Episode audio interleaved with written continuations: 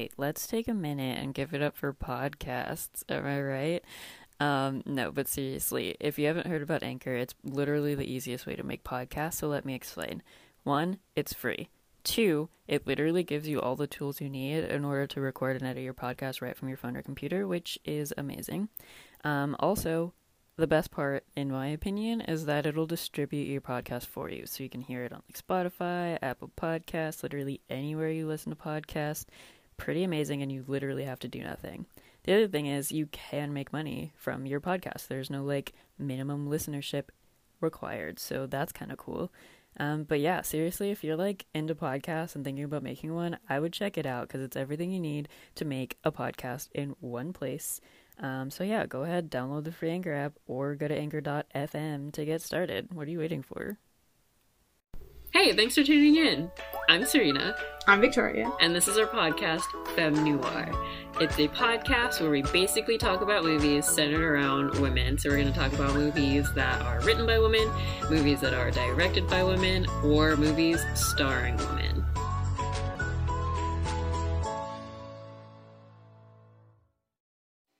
Well, hello and welcome to our podcast, Femme Noir. I'm Serena. I'm Victoria. And today we are talking about the movie The Half of It on Netflix. The Half of It, which came out in 2020, is written and directed by Alice Wu. The film stars Leah Lewis as the shy, bookish Ellie Chu, who is hired by the sweet but inarticulate jock Paul, played by Daniel Diemer, who needs help wooing the most popular girl in school, Aster, played by Alexxis Lemire. Their new unlikely friendship gets tricky when Ellie discovers she has feelings for the same girl. Um, so, as always, we'll start with first impressions based on the trailer. Um, then we'll go into more in depth analysis. Um, we'll end up talking about um, how this film relates uh, when look through the scope of the Bechdel test. Um, Serena is going to read some tweets made by the creator that uh, really showcase the uh, feelings, emotions, and thoughts that went into making this film. More behind the scenes. Um, we'll have an FMF the fuck Mary friend zone as always, and then um, we'll end with recommendations for you guys if you yeah. like this film. Yeah, I think as far as first impressions go, like when I first watched it, I absolutely loved it. I'm pretty sure I watched it with both of my siblings uh, one night, and then the very next night, I watched it again with my friends, and I was just like, it's so good. this film was like the old guard where it just appeared. I didn't hear anything about it, and then one day it was just there, and then everyone was talking about it. So I was like, okay, I guess I'll watch it. Um, it was really cute though. Yeah. It was really good.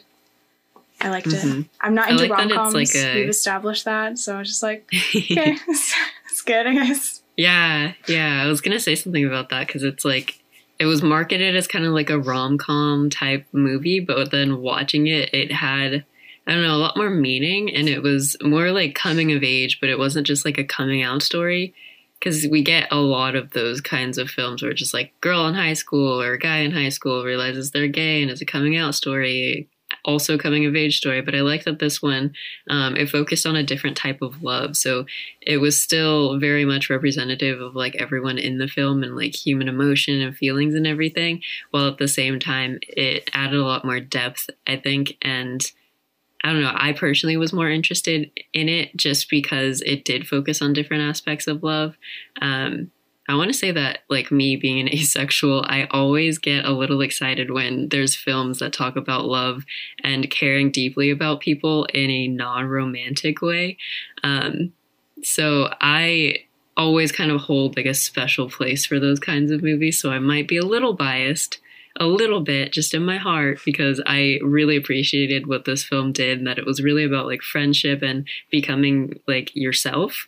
Um, while still exploring ideas of just love in general without it being any type of like relationship or relationship advice. Like it was very it was really interesting in that way to me. Right. It is weird because i would say that this is a rom-com. I think just because of the cliches and the situations that played out but yeah, her mm-hmm. relationship with the um, main love interest, um, Aster, it kind of takes the back seat. It's not really the main. Um, it is it is the main plot, but it also kind of isn't. By the end of the movie, um, they, there isn't really that much development.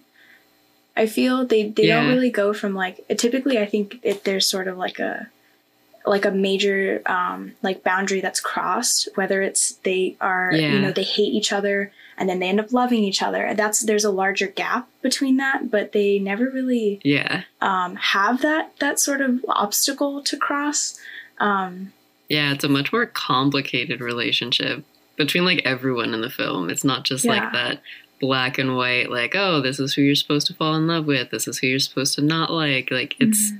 Way more convoluted and like complex it is to really watch on screen. I remember the first time we had talked about this movie. Um, I brought up how it was. I thought it was so weird that Aster was cheating on her boyfriend, um, like double cheating because first she um, goes out with Paul and then kisses Mhm. um, Ellie Chu, and then it's like, and there's there's no articulation on that. Um, I thought that was really strange because I guess that was my own. Um, that's my own fault for being under the assumption that it's a rom com because typically those sorts of actions would have like related consequences. Um, yeah, Mhm. they never really uh explain why she was Yeah, okay like she was a very christian girl and then here she has like a lot going on Yeah. it's like that was weird to Yeah. me first watch that was weird i picked up on that Yeah, like I've seen it now a couple of times. I want to say like three, four maybe times. Um, and when I was rewatching it the most recent time, I kind of picked up on that character like more than I had the past couple of times I watched it. Like I definitely had always been like, oh, they did such a great job with like Ellie and with Paul and bringing in all these types of like you know different things about them. And i was always like oh this is super cool. I love how they that i love this about it. I love how they talk to each other blah blah blah. Then this time i watched it it was similar because i knew you had said that and i was watching for it and i was like they really didn't do any of that. But it's interesting because the film is also they have this thing going on ellie and aster about like being bold and making your boldest stroke and you know like doing things and making choices for yourself.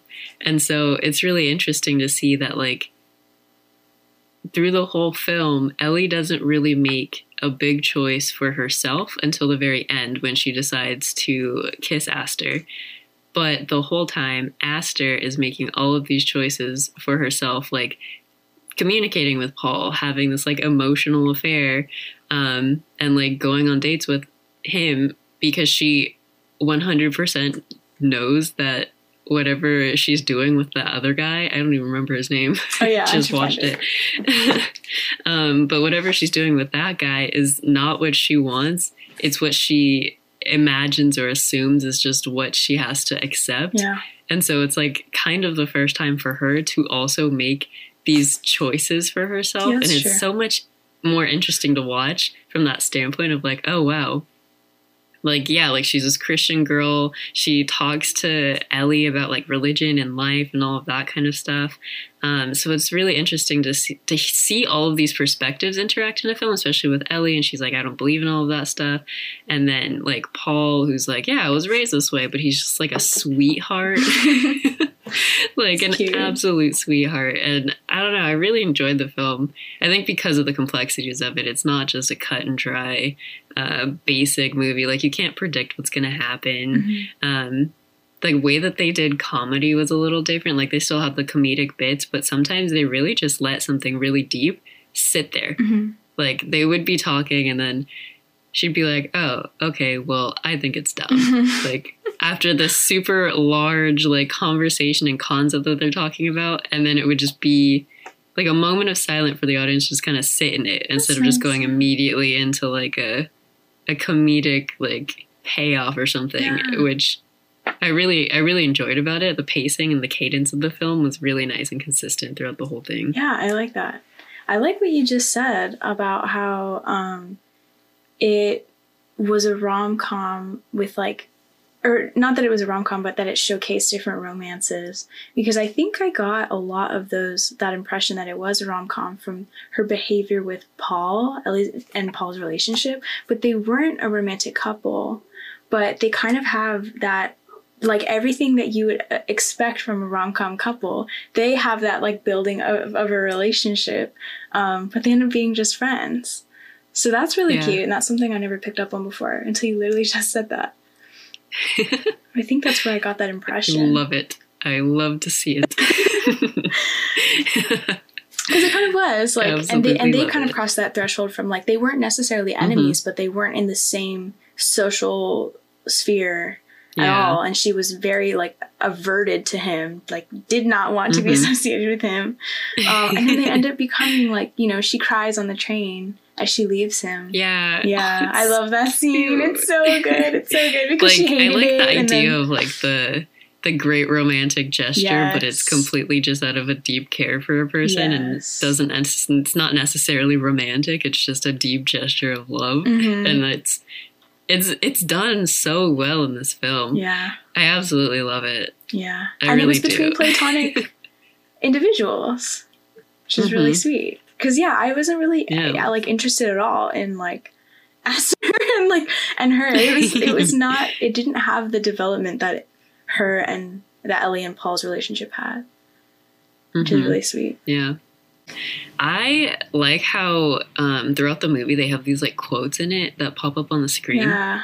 um I don't know what it is about them, but I think they're super interesting because it, it also changes throughout the film. And I kind of love how it goes from being this really serious, like, look at love and life. Um, and it very much mirrors the film as it goes through, like, parallels the film because it starts off with these super intense quotes about life and love and from, like, classical artists and writers and stuff like that. And then as you get further along in it, eventually there's one scene where they actually quote Ellie in the the like thing that the quote on the screen as like the transition and in the very end right before the train it's just emojis Yeah. and it says like cute. various sources and it's just like the cutest thing because it kind of the film like stops taking itself so seriously and is like yes this is an ending everybody deserves That's so cute. and it's just beautiful Yeah, that motif of art was really nice. I wrote down that the first scene taking place in the music room was kind of Mhm. that like foundation of the like appreciation and the the way that art was integral to the characters like versus Yeah. having the establishing scene like in a cafeteria or like outside Mhm. the school or something random then it really like it kind of draws a line between those characters like that commonality of art and that like deeper connection and deeper thinking that they may have like a deeper Mhm. appreciation for each other and then that yeah came it through in, really like, does carry through yeah I think even you just saying that reminded me even of like um just the relationship that Ellie has with her dad and how they're always watching films together. And I I 100% think that film is a form of art. So like I don't think I ever really thought that hard about it until you just said like the motif of art because yeah there's like the the painting and like the books and Mhm. like the The- the, she plays the writers and the guitar and concepts stuff, and yeah. everything but then there's also like the film that like it's almost like every point or every relationship she has has like some type of art form that they do together or something like that Oh. now that you I mention like it that. I never even thought of that. I like that. because like with Wow. Aster even when she's ghostwriting for what's his face Paul. I mean, not only is she writing, but she's using her, like, I guess, knowledge of writers and she's taking, like, all these challenges of, like, okay, well, I challenge you to this intellectual artist or whatever. And then eventually they drop the, like, intellectual artist and they go straight to the graffiti. Mm-hmm. And they start graffitiing and they're like, what's your boldest stroke? And then she's like, I was going to be a painter, but I stopped painting. And then she's like, okay. And their whole thing is like, what is it? This it's she says, um, it's a quote that Aster says that Ellie ends up quoting back to her in the church after, where Aster's talking about how uh, one of her art teachers said that there's five strokes, or maybe it's three, that make a painting great, and then that it's like the boldest strokes, and so you have to be either and basically the idea behind it was that it's either you're going to be comfortable having a good painting, or you're going to have to step out of your comfort zone to make these bold strokes to see what could be and like what could be the next big thing. Like your painting might be great after this. And then Ellie combats it with, okay, but if you do that, you also have to make sure that you still have it in you to still make that good painting again, Mm, which I feel like is, ugh, it's so, it's very interesting to think about just through the film how that idea carries through. mm, And then in the church, she says, love is being willing to make the bold strokes, knowing that you might not ever be able to get back to that good painting. mm. And like be able to top yourself. I don't know. Every time I watch this film, when she says that, I'm just like, oh, gut punch. Like, oh, Is it like so it means like you have to be willing to do it even though you may not ever like be that good again? Or how do you interpret it? yeah, like whatever Okay. you have, you might ruin it, but love is like the striving for it. The she says that too to someone else, like in her big monologue, and it's just like that's accurate. it might never be what it once was, but it could also be the greatest thing ever.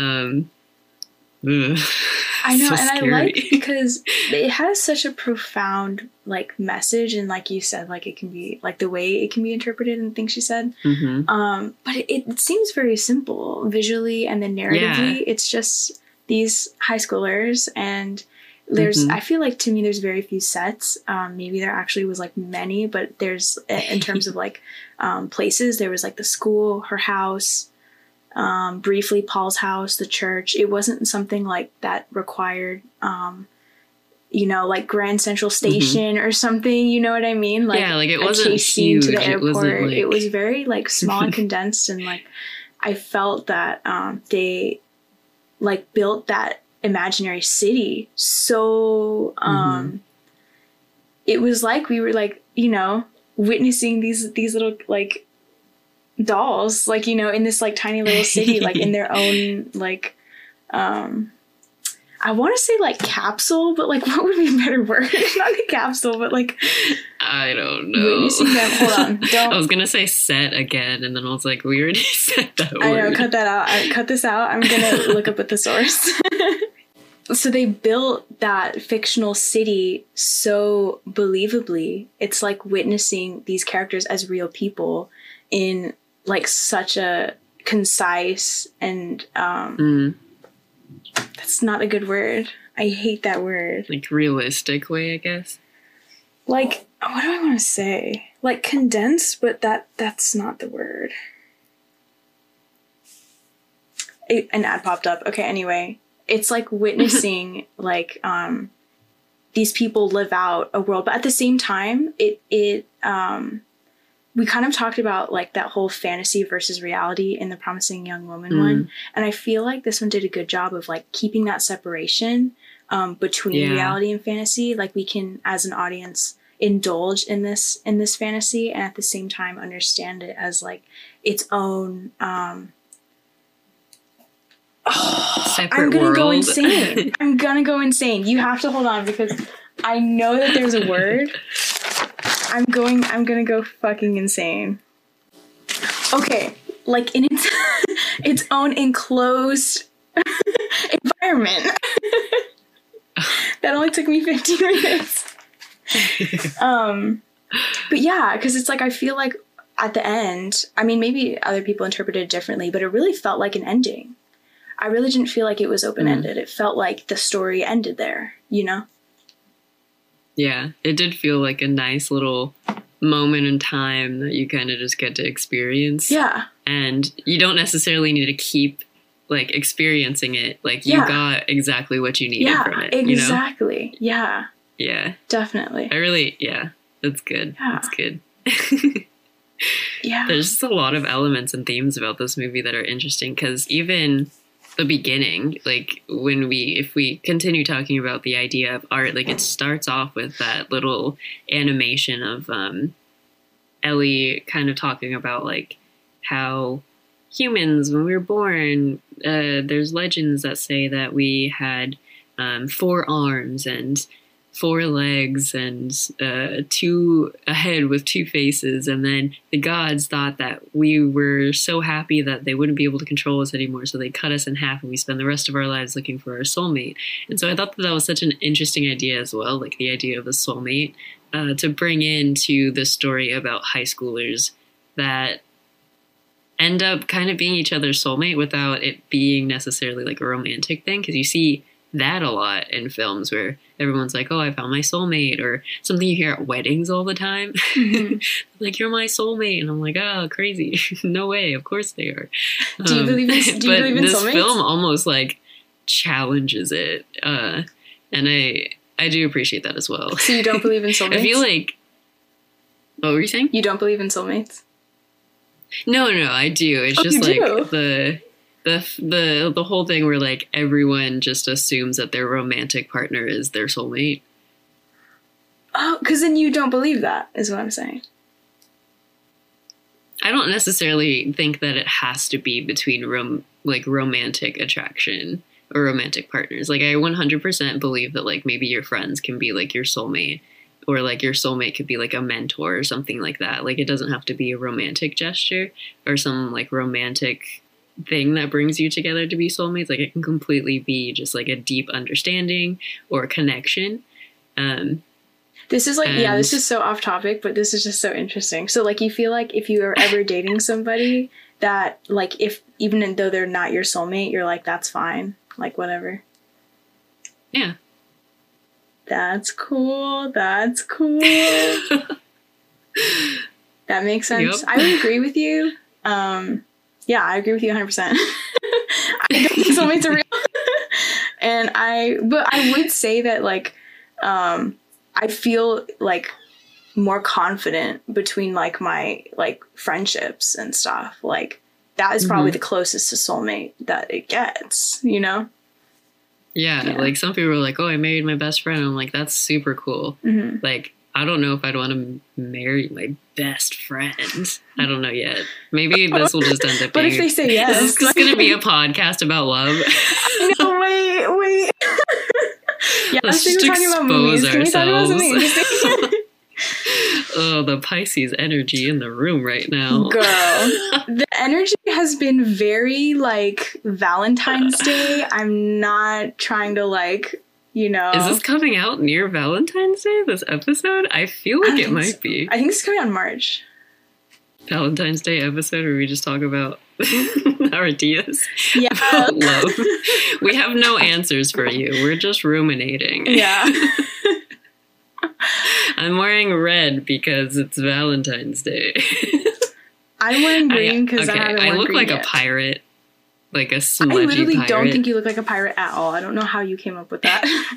I think it's because I feel like my eyes look kind of puffy and they're like a little bit like my my. uh I I took a nap on my face and like my. I didn't bother redoing my eye makeup, and so my I get fine. my uh, my mascara is like a bit smudgy, and I'm just wearing this nice red collared shirt. No, it's it always gives me pirate vibes. Anyway, back to love. I'm just kidding. I Yeah. have nothing to add here. I know. Fuck the kind of embarrassed now. I don't want to keep talking. Keep talking about what? love. I want to talk about it more though. Okay, Victoria, just for you. Oh my god. Because I love you. What? Said it's because I love you. oh my god. Oh. We got that on candid cam. no takesies backsies. Cheers to that. We'll keep it in. I'll keep it in just for you. Happy Valentine's Day. Thanks to that. Um. So, what do you think the closest you've ever gotten to a soulmate would be? And do you think if you haven't, that you will? I think the closest I've gotten to that actually is with my friendships right now. Like I Like, think oh, that I like many friends? yeah, like between them all, I feel like as a group, we like I feel like I guess complete, I guess. Like I don't really need to go outside of like that to feel anything. Mm-hmm. But I I mean I do feel very complete by myself, but I spent a really long time like thinking about friendships and trying to understand friendships because a part of this was like growing up military and stuff where being friends with people was really hard because I was constantly moving. So I definitely after high school took just like a couple of years to just figure out what the heck friendship is and like how to be a good friend because I had no idea. Mhm. And so now I feel like I'm at a good point in my life where I'm just like, okay, I get it. Like I totally understand. Like I would always see these like movies where it was like, oh, like we're best friends and blah blah blah, and I like never understood. Mhm. And now I'm like, I get it. I totally understand. Like Blair, Serena, like they're best friends. Like Wait, what? you know, like Blair? all of the Blair and Serena from Gossip Girl. It's not a I've movie. never seen it. I only watched it because she has the same name as me, and I wanted to know like. I was like, who's I've Blair? never- Who? that was literally my only reason for watching it. Um, but yeah, the like the whole I guess like iconic friendships type thing. Like I never understood it, but I think I'm at a place right now.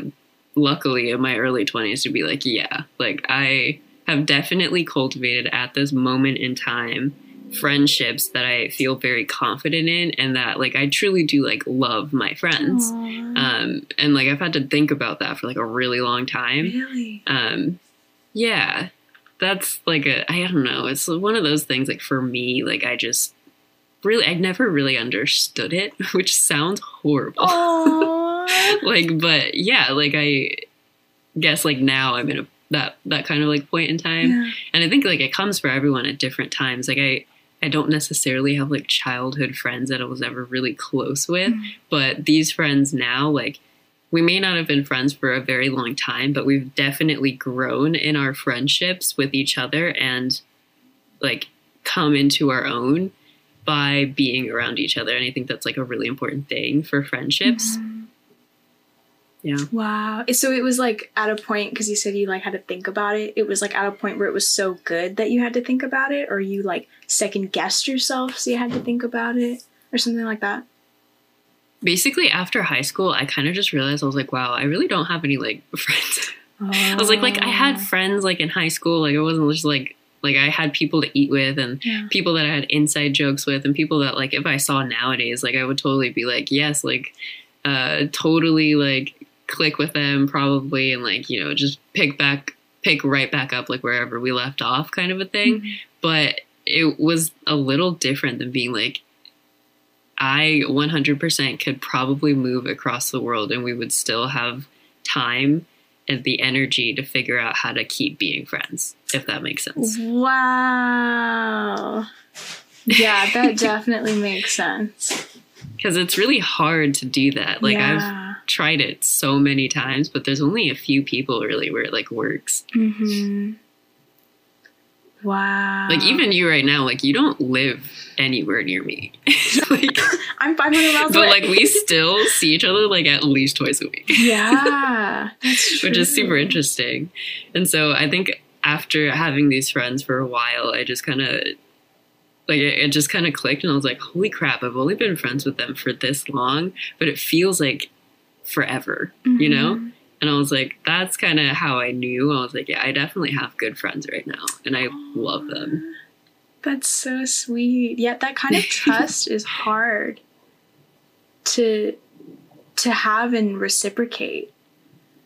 hmm So that's really good Yeah. that you guys have that like really healthy like communication of that.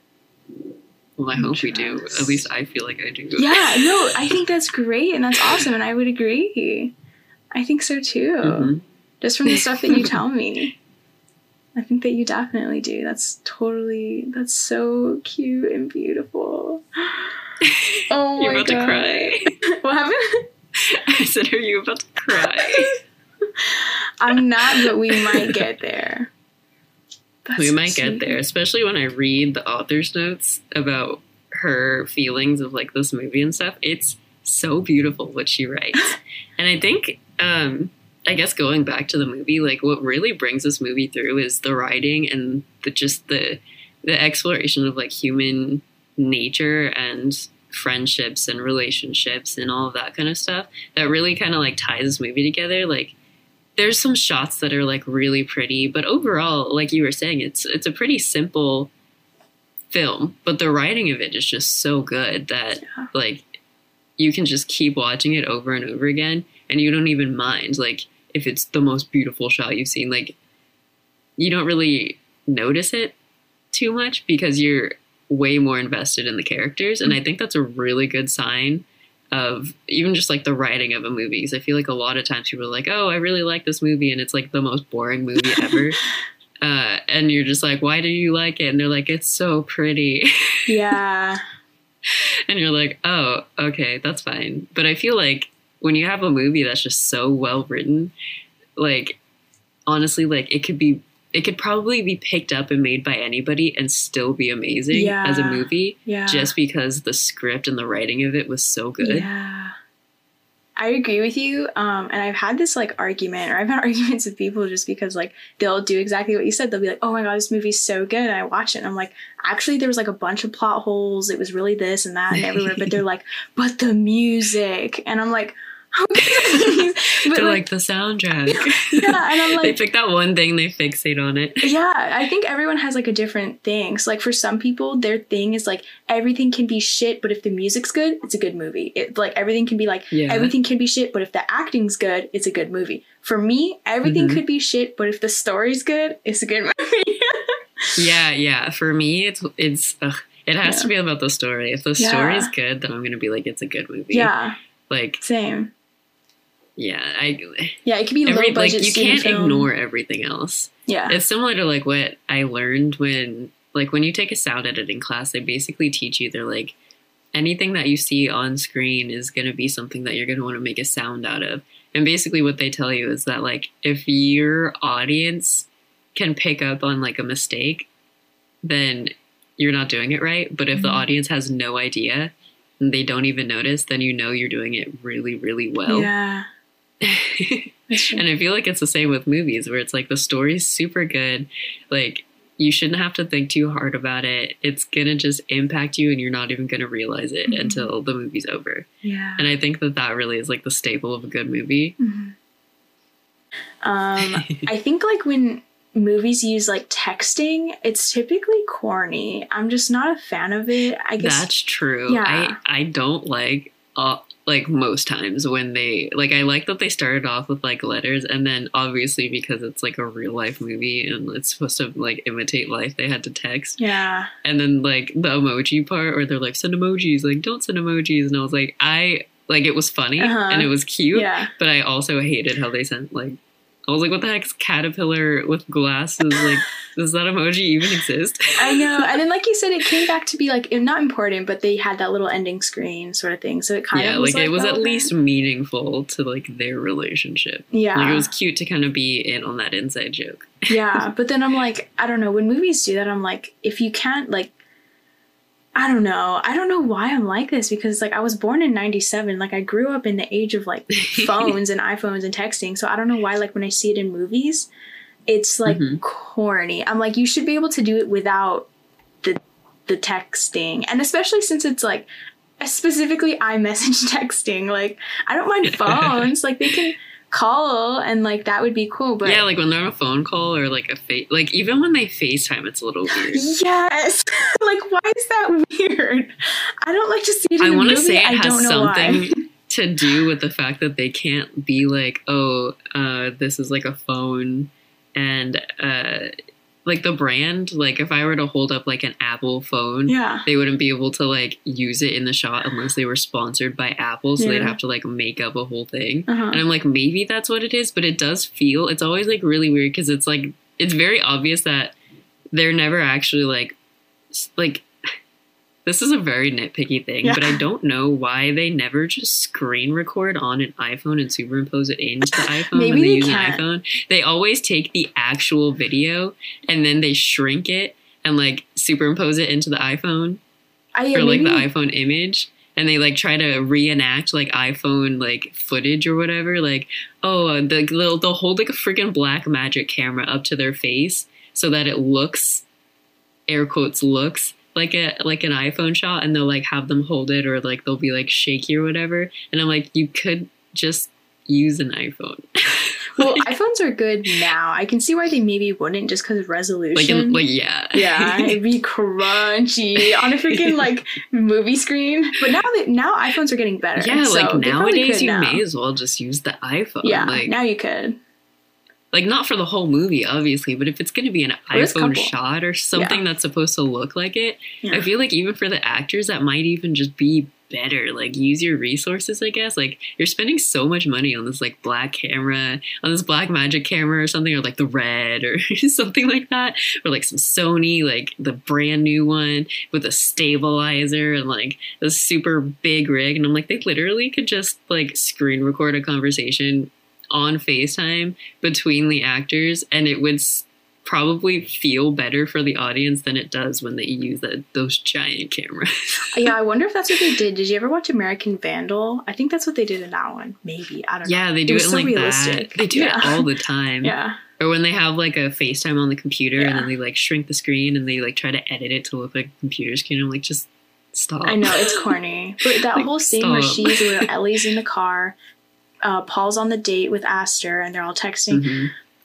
I don't know. I'm just not into that. Oh yeah, they're like texting back like and forth. I don't know why it. There was Yeah, one thing about that because I yeah every time something like that happens, I kind of do tune out.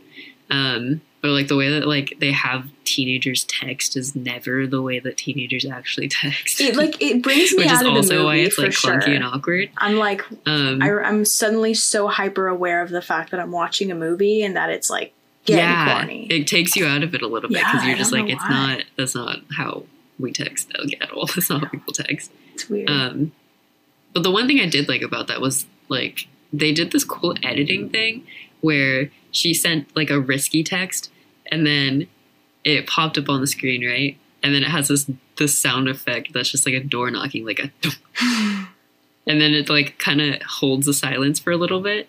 And then it shows before it shows you like the the waiting lines. So they were able to like add suspense to it that way which you don't see often. They kind of just like either zoom in or like it's or make it look like a text screen even though it's obviously not a text screen Mhm.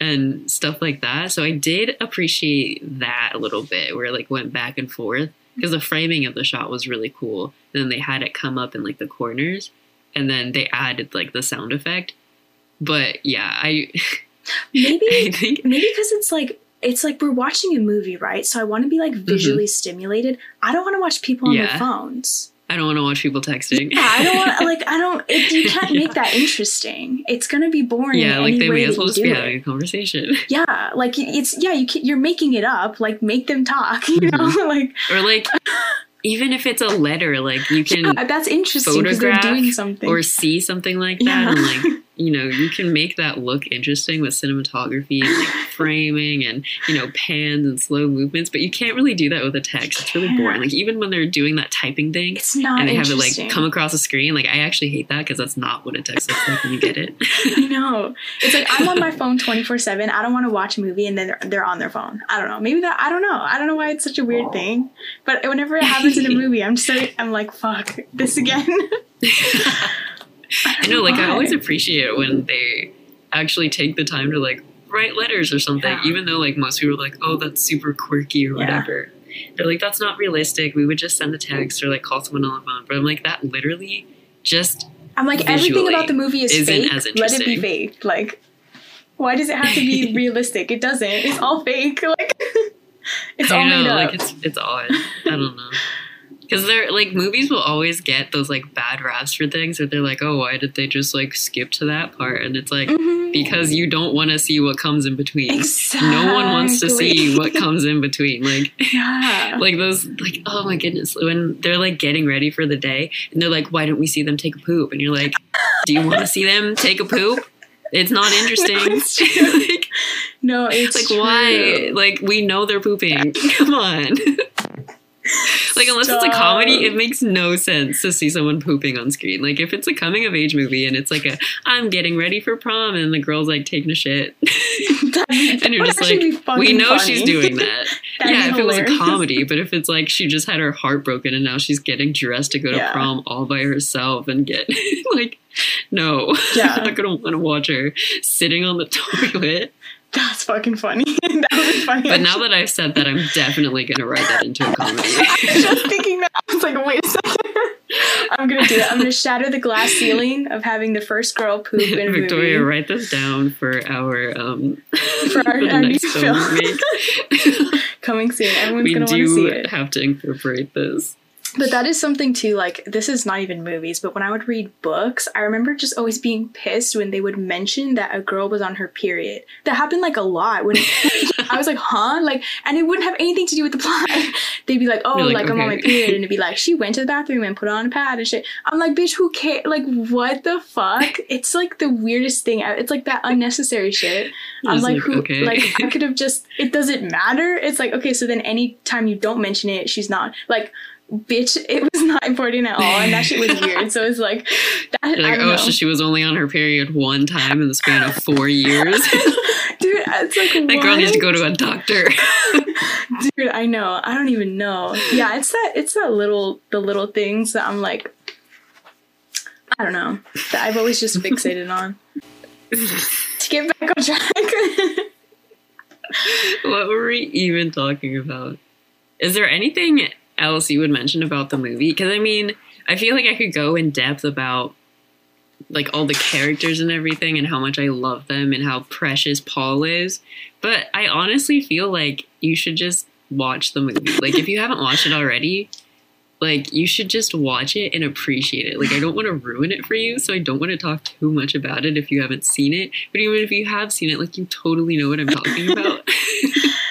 like if you've seen it, you know what I'm talking about. And I feel like if I keep talking about it, it's just gonna like not be as I don't know precious or impactful. like how many times, how how many other ways can I just say that this himbo is like the perfect himbo? He's so you know, cute. like he's super respectful of literally everyone in this film, and so nice. Like, and then he's also like he's a jock. He's kind of dumb, and I really like the trope that they play throughout the whole thing with him trying to run and catch up with Ellie on her bike. That also just they mentioned one scene where the coaches are like, "What the heck got into Paul?" and like he's like running faster than the entire football team. But I really like that they pay that off later with him being the only one on the football team to have scored in like years. Yeah. so he becomes like the most famous person in their school. Yeah, it was so cute. so precious. I absolutely love that. But I like that he also just got faster and that she never she never slowed down for him. like, I think there was actually I wrote it down. Let me see what scene it was. Um, there was a scene where, uh, it it showed that he could go faster if he wanted to, but Oh, he yeah. like slowed down. he to, started like, slowing down. Yeah. Oh yeah. When I think it was like when those guys made fun of her or something, and he like chased after them, and then he like came back. Yeah. To like jog next to and her. And he's like, "What the heck? yeah. Do you want to be like like pick on someone your own size or something like that?" Yeah. And he like throws rock at her. and she's like, "What the heck? No one's ever done that for me before." yeah. And that's just more rom com stuff that I'm like, yeah. man. Um, You're not a fan of, but I think it's them, adorable. That, that was unique and cool. It was like rom com between friends. Yeah, it's precious Yeah. and I love it. yeah. Can we get more of that, please? Like just friends just loving each other because I think that should be way more.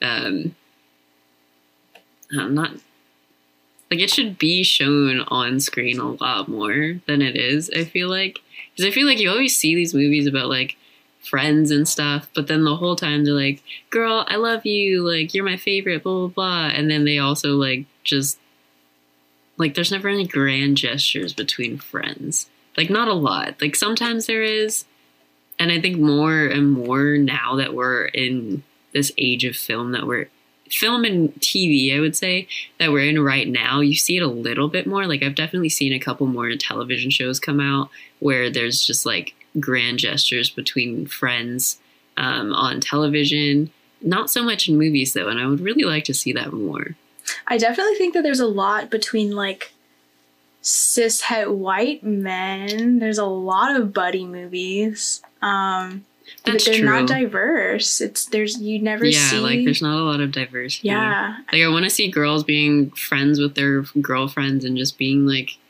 "Yeah, I love you. Like Yeah. you're my best friend." yeah, And I want to see it with like men too. Like I feel like I, don't, I see a lot of TikTok videos, and this is kind of funny because they're like, "Gotta love on you, bros," and it's just like them hugging, and I'm like, "That's so precious," and they're just like, "Yeah, like." Yeah. What's and just unfortunate like, is yeah, that you is, don't the bare minimum. see something like, that. Like even in buddy films of like hugging your friends, doing like grand gestures for your friends out of like love for each other. Um, because even in like the buddy films, it's more of like a like a we're talking about it, but in a different context because we're we're bros, you know, Yeah.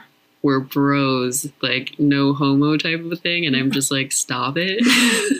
yeah, like like stop it. Just just hug okay no one cares if you hug. Like, yeah, like just hug it out. Like you know you want to. Just do it. Like no one cares. Yeah, like you need it. You need it so much. You should feel okay to do that. And i feel like a lot of times in media they make it feel like it's weird to have guys hugging or like if they Mhm. do do that they make it like a funny thing yeah. like Like a i want to see a new girl like with like schmidt and uh and Nick, they have this like little scene or bit where they're like, "I love you, man. I love you too, man," and they're like crying, but they're like, uh, "Beer, uh, uh," like stuff like that, and like women, boobies, like something like that, and it's like, why do we have to make it like a funny thing? yeah, Like, can we just make it that, like, I feel like if we generalized it, like, men should show men platonic friendship love just as much as they show love to, like, people they're romantically attracted to. Mhm. No, I agree. But that really goes back to like like what is it? Like patriarchal standards of Yeah. like holding women to standards and because that is because there are things that women do, then men shouldn't do those things and Mhm. you know, that's how that Yeah, like the whole, like, birthed. women are emotional and men can't be. yeah. And it's like the moment a man shows emotion, if it's towards a woman, then it's like cool. But if it's like towards another man, it's not. And it's like, Yeah. that's the dumbest thing ever. I know. And it's sad because people think that we're really we're past that, but we're really not. Like how you just said New Girl is like a really recent show, but that sucks. like that's not like yeah, it's like it doesn't have to be like a joke. It Yeah. can be serious. Yeah, I think like yeah. should okay, I guess since we're talking about like men right now, we should just do our FMF. Do it. Okay, and then not to make it weird because I know that these are all um they're all in high school, but the actors are not in high school. They are older. So it's okay. Yeah. Wait, who the fuck? Oh, he, oh, the boyfriend's name was Trig. Okay, so it's Wolfgang. oh. I forgot. I was like, every who's- time he was on screen I was triggered. it's okay, you can laugh at that if you're listening. Victoria didn't, but Sorry, I'm in the zone. I had to take my. Okay, so I who are we shoot that one in do? there. What? What? I just made a great pun and you didn't even acknowledge it. I didn't know. I wasn't paying attention. what happened? Oh man, I gotta say it again so Okay. you can. If you missed it before, you can laugh at it this time. I said you said his name was Trig, and I said because every time he was on screen, I was just triggered. Oh, that's terrible. Why did you make me listen to that? I, you know what? Not only have they listened to it once, but now they've listened to it twice. Man. that shit hurted. Thank you. I'll be here all night. How about we just do Trig and Paul and then it's just fucking friend zone?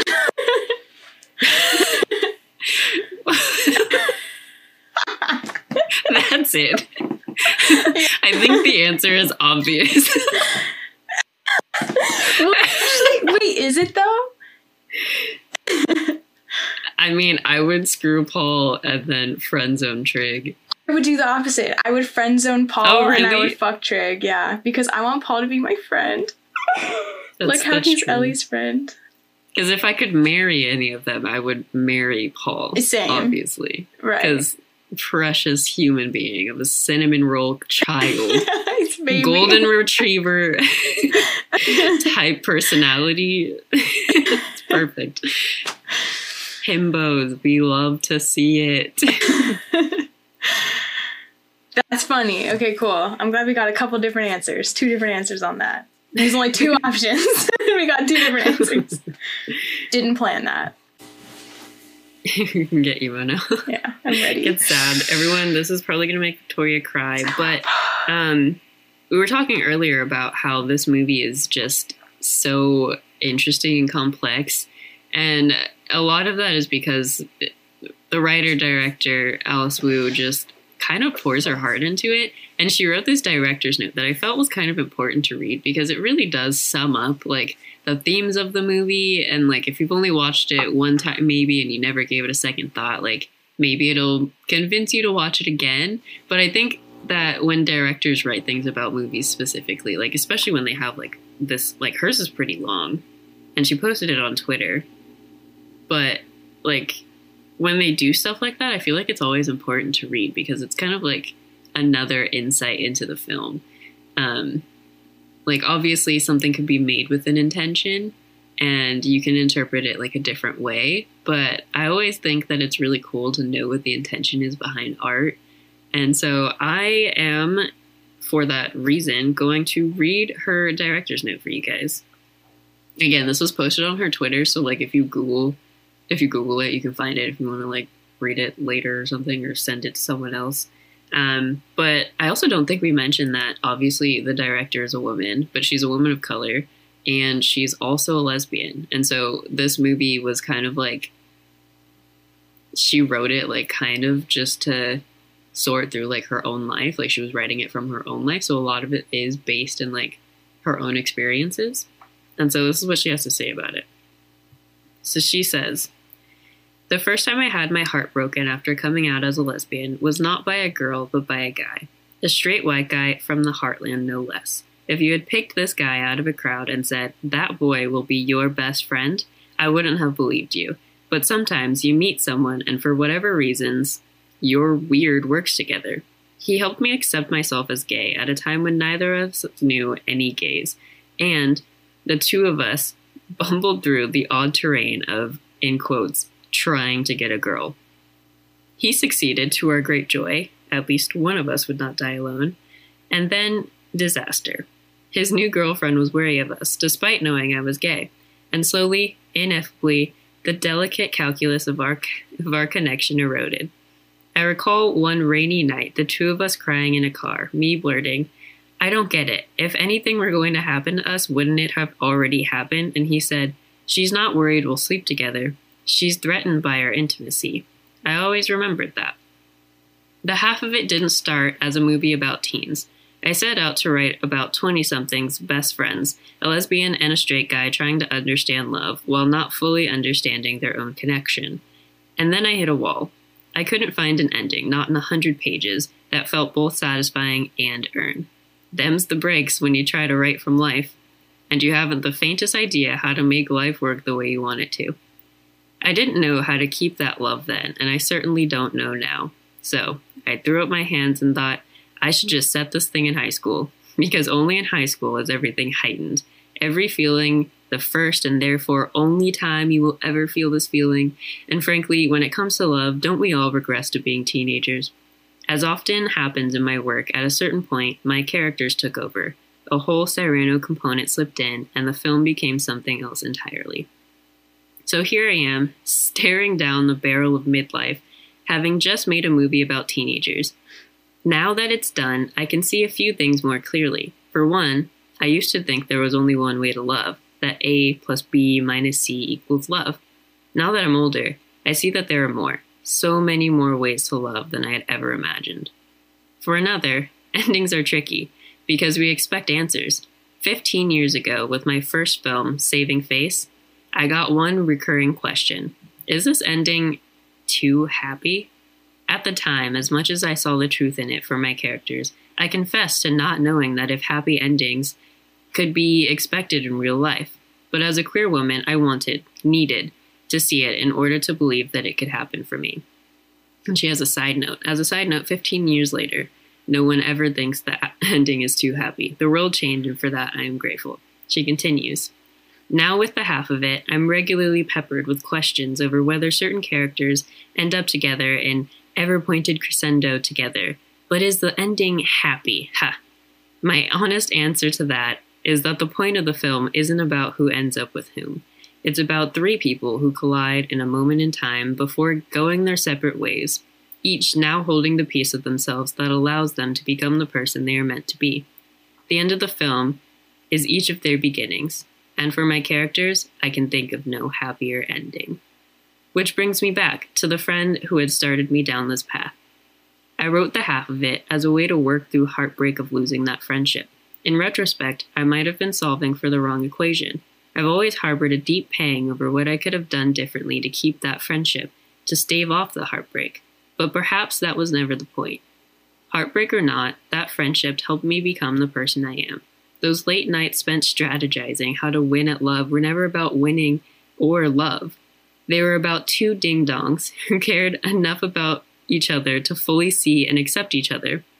It is the thing I love the most about Ellie and Paul, about Ellie and Aster, and in hindsight, about my friend and me. So, on that note, the half of it.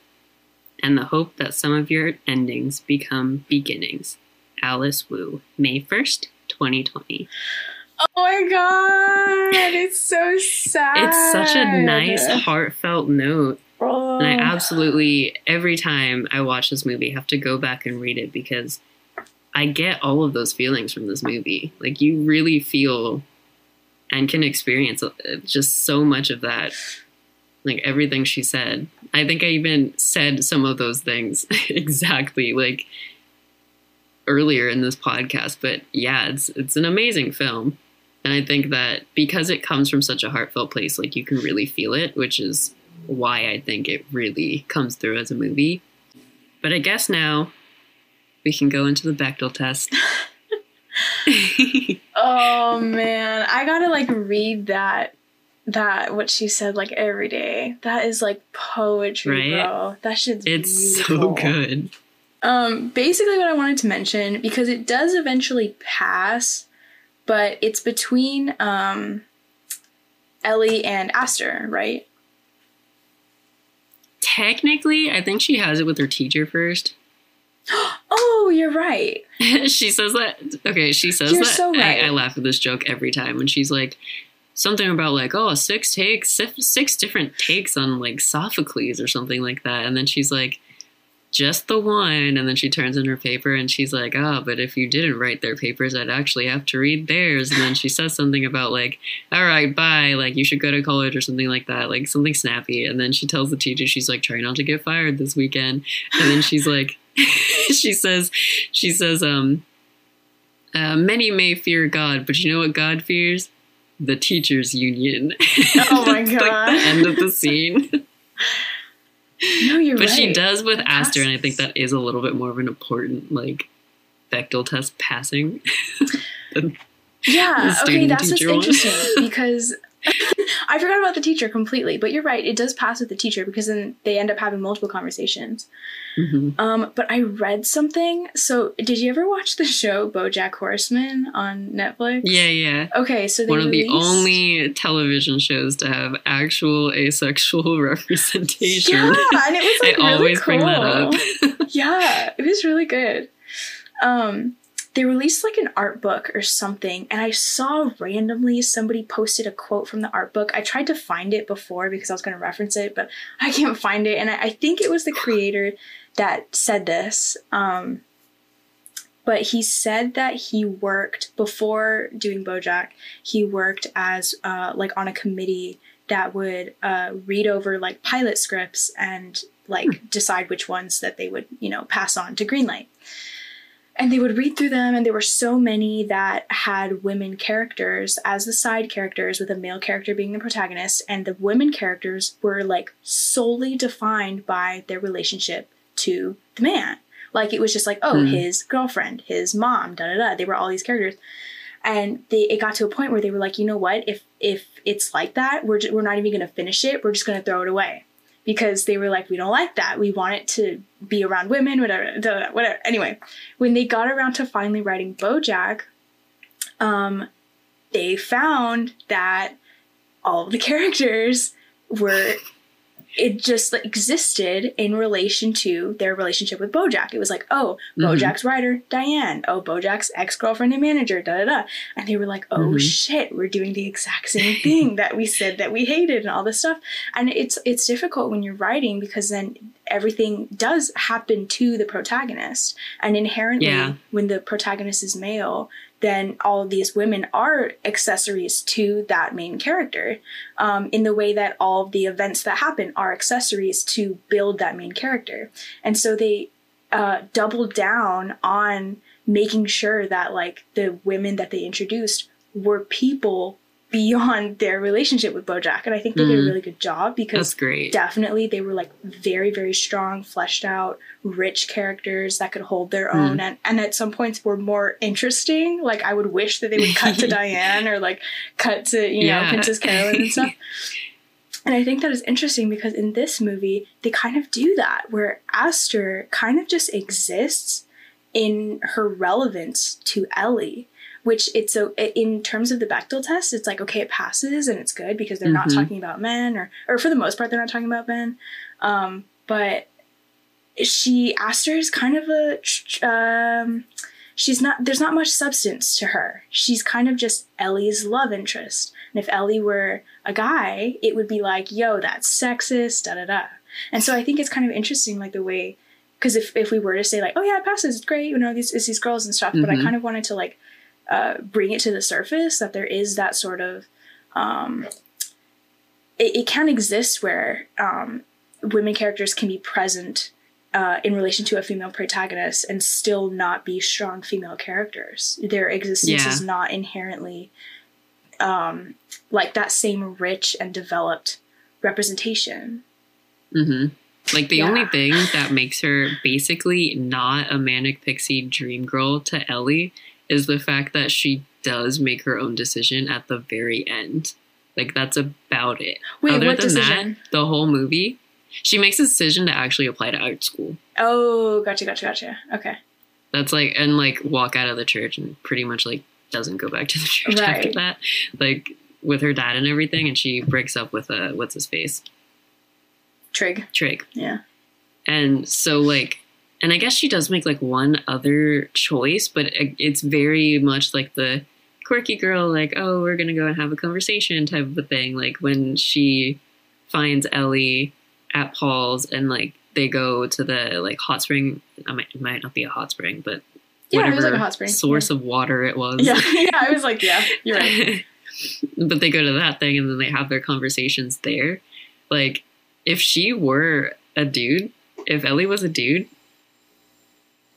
then Aster would be considered a manic pixie dream girl. Like, she may not have the colored hair, but she's got the like quirky personality. She's got the oh, I'm interested in books. I'm like an outsider, even though I fit in, kind of a thing. Like that would be her trope. Yeah.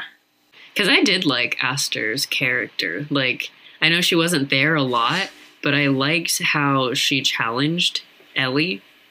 Mm. And I thought that that was kind of like a neat relationship because it seemed that, like, I feel like a lot of times they'll have a main character that's often challenging perspectives and stuff. Mhm. And I liked that, like, yes, Ellie did offer challenging perspectives, but every other character in the film, like her dad, Paul, and Aster, all kind of challenge her to open her own mind. Mhm. And I guess, like, maybe I see myself a little bit in Ellie, whereas, like, I will be like, oh, yeah, like, I have strong opinions a lot of the times, but I really like having other people. And I, I will just sometimes sit down and be like, all right, how would I think about this from a completely different viewpoint? Like, I'll just go through a bunch of different perspectives. Mhm. So I love in movies when you can kind of see that, like, every character offers a different perspective, like, to the movie for the main character. And yeah, like at the same time, she theoretically, like if Ellie was a man, she would be, Aster would be like a manic pixie dream girl because oftentimes a manic pixie dream girl is like challenging like the main male Mhm. character to like think about certain things and whatever. And so, yeah, I think it's really interesting that we bring it up because I don't think I I had ever thought about it like that hard until literally like just now. I know it was just a coincidence because I saw that quote and I was like, wow, that's a good fucking point. And it was cool that they had admitted to that, Yeah. to their kind of like double, it was like a reverse double standard because usually the double standard is like in favor of men, but they like were like, no, we, we love women. And then like, did that and i was like that's kind of cool that they're like admitting that that's a thing that happens because i think that yeah people will like do you know they'll, they'll kind of just like write a, a male character and then be like mm, i'll make it a woman but it's like you, those those tropes like you can see them you know like what is it like kind of Yeah. float to the surface and like you Mhm. know and they're so like um ingrained in the history of film that it's almost easier because Yeah. if you like resort to those tropes your audience is going to know what's going on it's like we're like oh you know she's just a love interest da, da, da. like we're able to like connect the dots quicker Mhm. but yeah those are like uh you know rooted in sexism and that kind of stuff so yeah. Yeah. It's a really interesting thing to think about. I'm always glad that we included this segment because it does really bring up a lot of just just little things to think about when you watch film and just like the things that we're used to as an audience seeing and then mm-hmm. just ways that maybe like like you and I we aspire to be filmmakers. Like we've made some short films. We aspire to like someday write and become filmmakers and make maybe like feature length films and stuff like that like these are all things that are going to be in the back of my head hmm anywhere I go from like here on out you know yeah so I think it's cool that like we can talk about it, and I hope that other people can listen to these conversations and also, you know, have a different perspective on things that they make after this. yeah So I really do. I like having this segment, especially at like the end of the podcast after we've gone through all of our things to kind of just like tie it up, you know? Food for thought Yeah. so what would you rate it. Dang. I okay because I was getting pissed at myself about the the oh, fucking what what is it called old guard one. The old guard? Yeah. I think I'm gonna I'm gonna change it retrospectively. um, I'm gonna rate I'm gonna re-rate the old guard an eight, and I'm gonna rate this one a seven. Okay. Because I think I also gave the old guard, I gave the old guard like a nine, yeah. right? Yeah. Nine or 9.5 or something Yeah. like that. seven So I was would way say too low. I don't know what I was thinking. Yeah.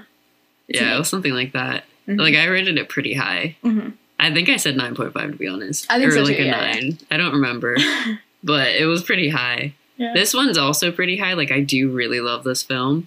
Um, it's not something that I really like would I guess the only reason I would rate it as like an eight would be because I wouldn't necessarily recommend it for like everyone to watch. Like I wow. like the old guard, like I can not recommend to like huh? An eight is really high to not recommend it.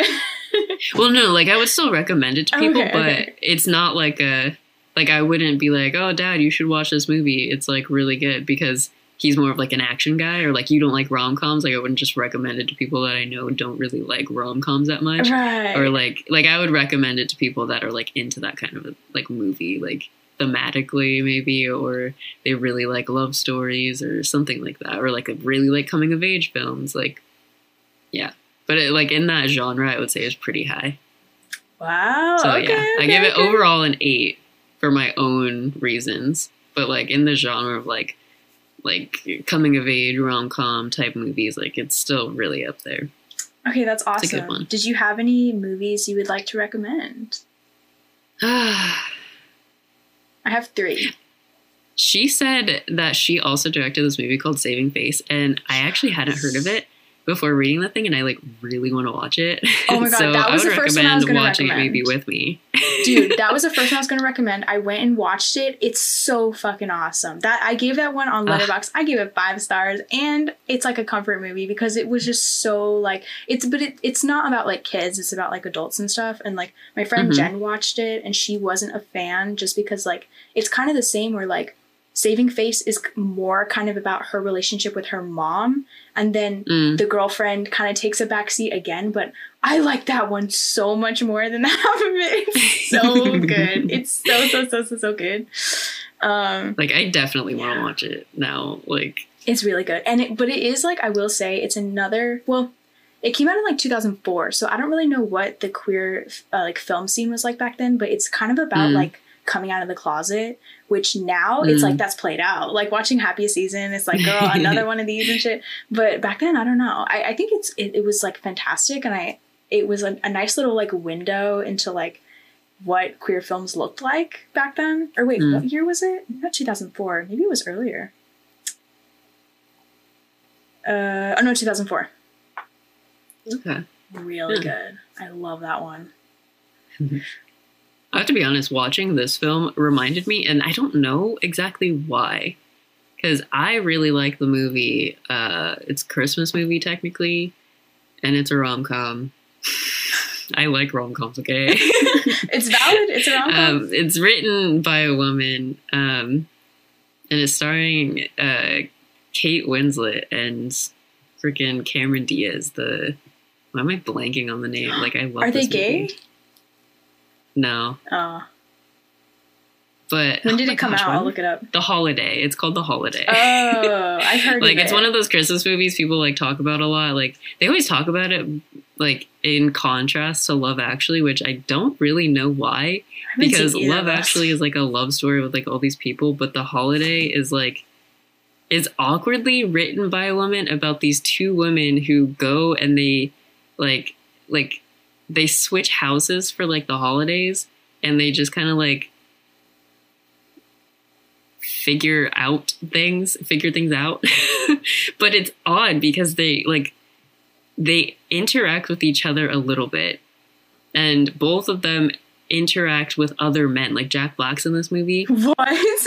and like yeah and like he actually does a great acting job in this movie too like i don't know what it is but there's just like certain thematic things i think were similar to this movie as far as like their ideas of like love and like different types of love and just that kind of like exploration of it because there's like three core characters just like that all have their own experiences and it's like their interaction with all of that. So and it kind of ends again with like there's really no answer about love kind of a thing but i always enjoy watching it because i enjoy watching movies that explore things uh like that like i always like i'm always down to watch a movie where they explore love and it's not necessarily like purely just a romantic one Right. because there is like more elements with these other characters that gets like talked about Mhm. and you do see a little bit more of like the female perspective when it does come to like romantic relationships Mhm. instead of it just being like male perspectives Mhm. I feel. um yeah so i guess i guess i would recommend that one Another early 2000s movie, 2005, that I would recommend. It's called Imagine Me and You. Have you heard of it? i feel like i have but like i don't think i've seen it It's so good. Dude, talk about rom com. I just saw this one recently and I cried like three times. And it's it's so rom com. It's like it's it's stupid. like even like because it, it has like a 30% rating on Rotten Tomatoes. I would give it like a freaking 9 out of 10. Like it's so good. Like I finally understand like why people like rom coms. And this one's about um, this girl on her wedding day. She meets um, like the florist, like the woman who did the flowers for her wedding, and they like have like a click. And it's it's a what is it? It's a British movie, I think. Um, and she's kind of trying to figure out. She's like, why do I just feel this like attachment to this girl? Da, da, They start hanging out, da, da, da, all this stuff, and she kind of has to figure out like what is going on. And like her husband is like a really cute, sweet character, and like he is kind of like you know what, like uh, I don't really know what's going on in our relationship and stuff like that. And it's like it's it's not necessarily miscommunication because she herself doesn't really know what's going on in like having this Mhm. attachment to another woman. Um, but it was just so cute and beautiful. And like there's stupid scenes where she's like going to the airport and like trying to catch up with her, and it's just like great. I fucking loved it. It's directed by Ol, um, Ol Parker. Um, I think his original name was Oliver Parker. Um, so it's it's a guy, but it's a freaking awesome movie. It's really cute.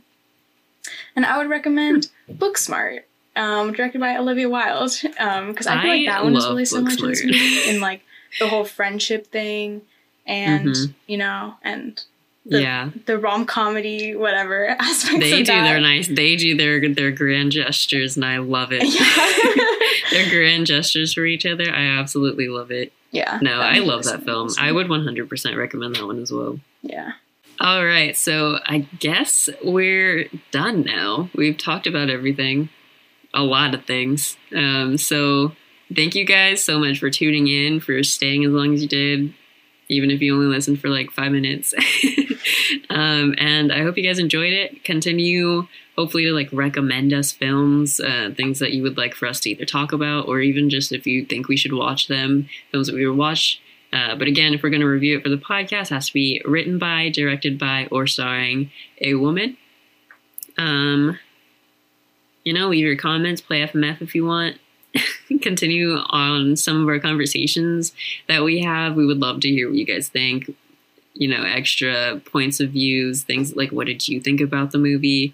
Um, yeah, thanks so much again for listening. We love you guys, uh, and uh, yeah, have a great rest of your day or whatever time you're watching slash listening to this. Bye. Bye.